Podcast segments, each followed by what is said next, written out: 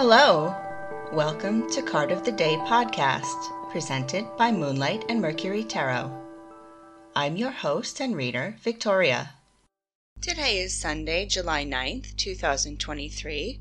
I would like to thank at Golden Palm Tea again and also at Tabby Tarot for sharing the podcast on Instagram. If you would like to share it, I'll thank you too.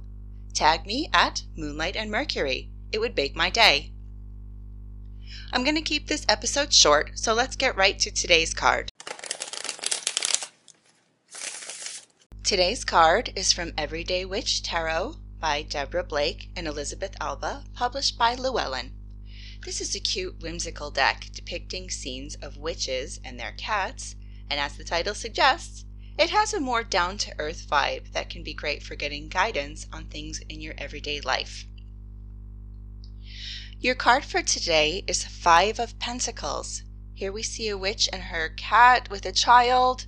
The witch is holding a lantern. They don't look wounded like we see on some other decks, but they are outside in the snow and cold, and they're looking at some kind of warm looking building with lights on inside and smoke coming from the chimney, and it looks very inviting, but the witch is looking at it as if she's wondering if she should go in or not. What this could mean is you may feel maybe a bit lonely today, maybe a bit isolated. And if you just want to be alone, that's okay. It's always okay to sit with your feelings and allow them to be. Acceptance and surrender can be healing. So if that's what feels right to you to do at this time, don't feel obligated to go socialize or whatever people are telling you to do you can sit with your feelings and process them however you wish.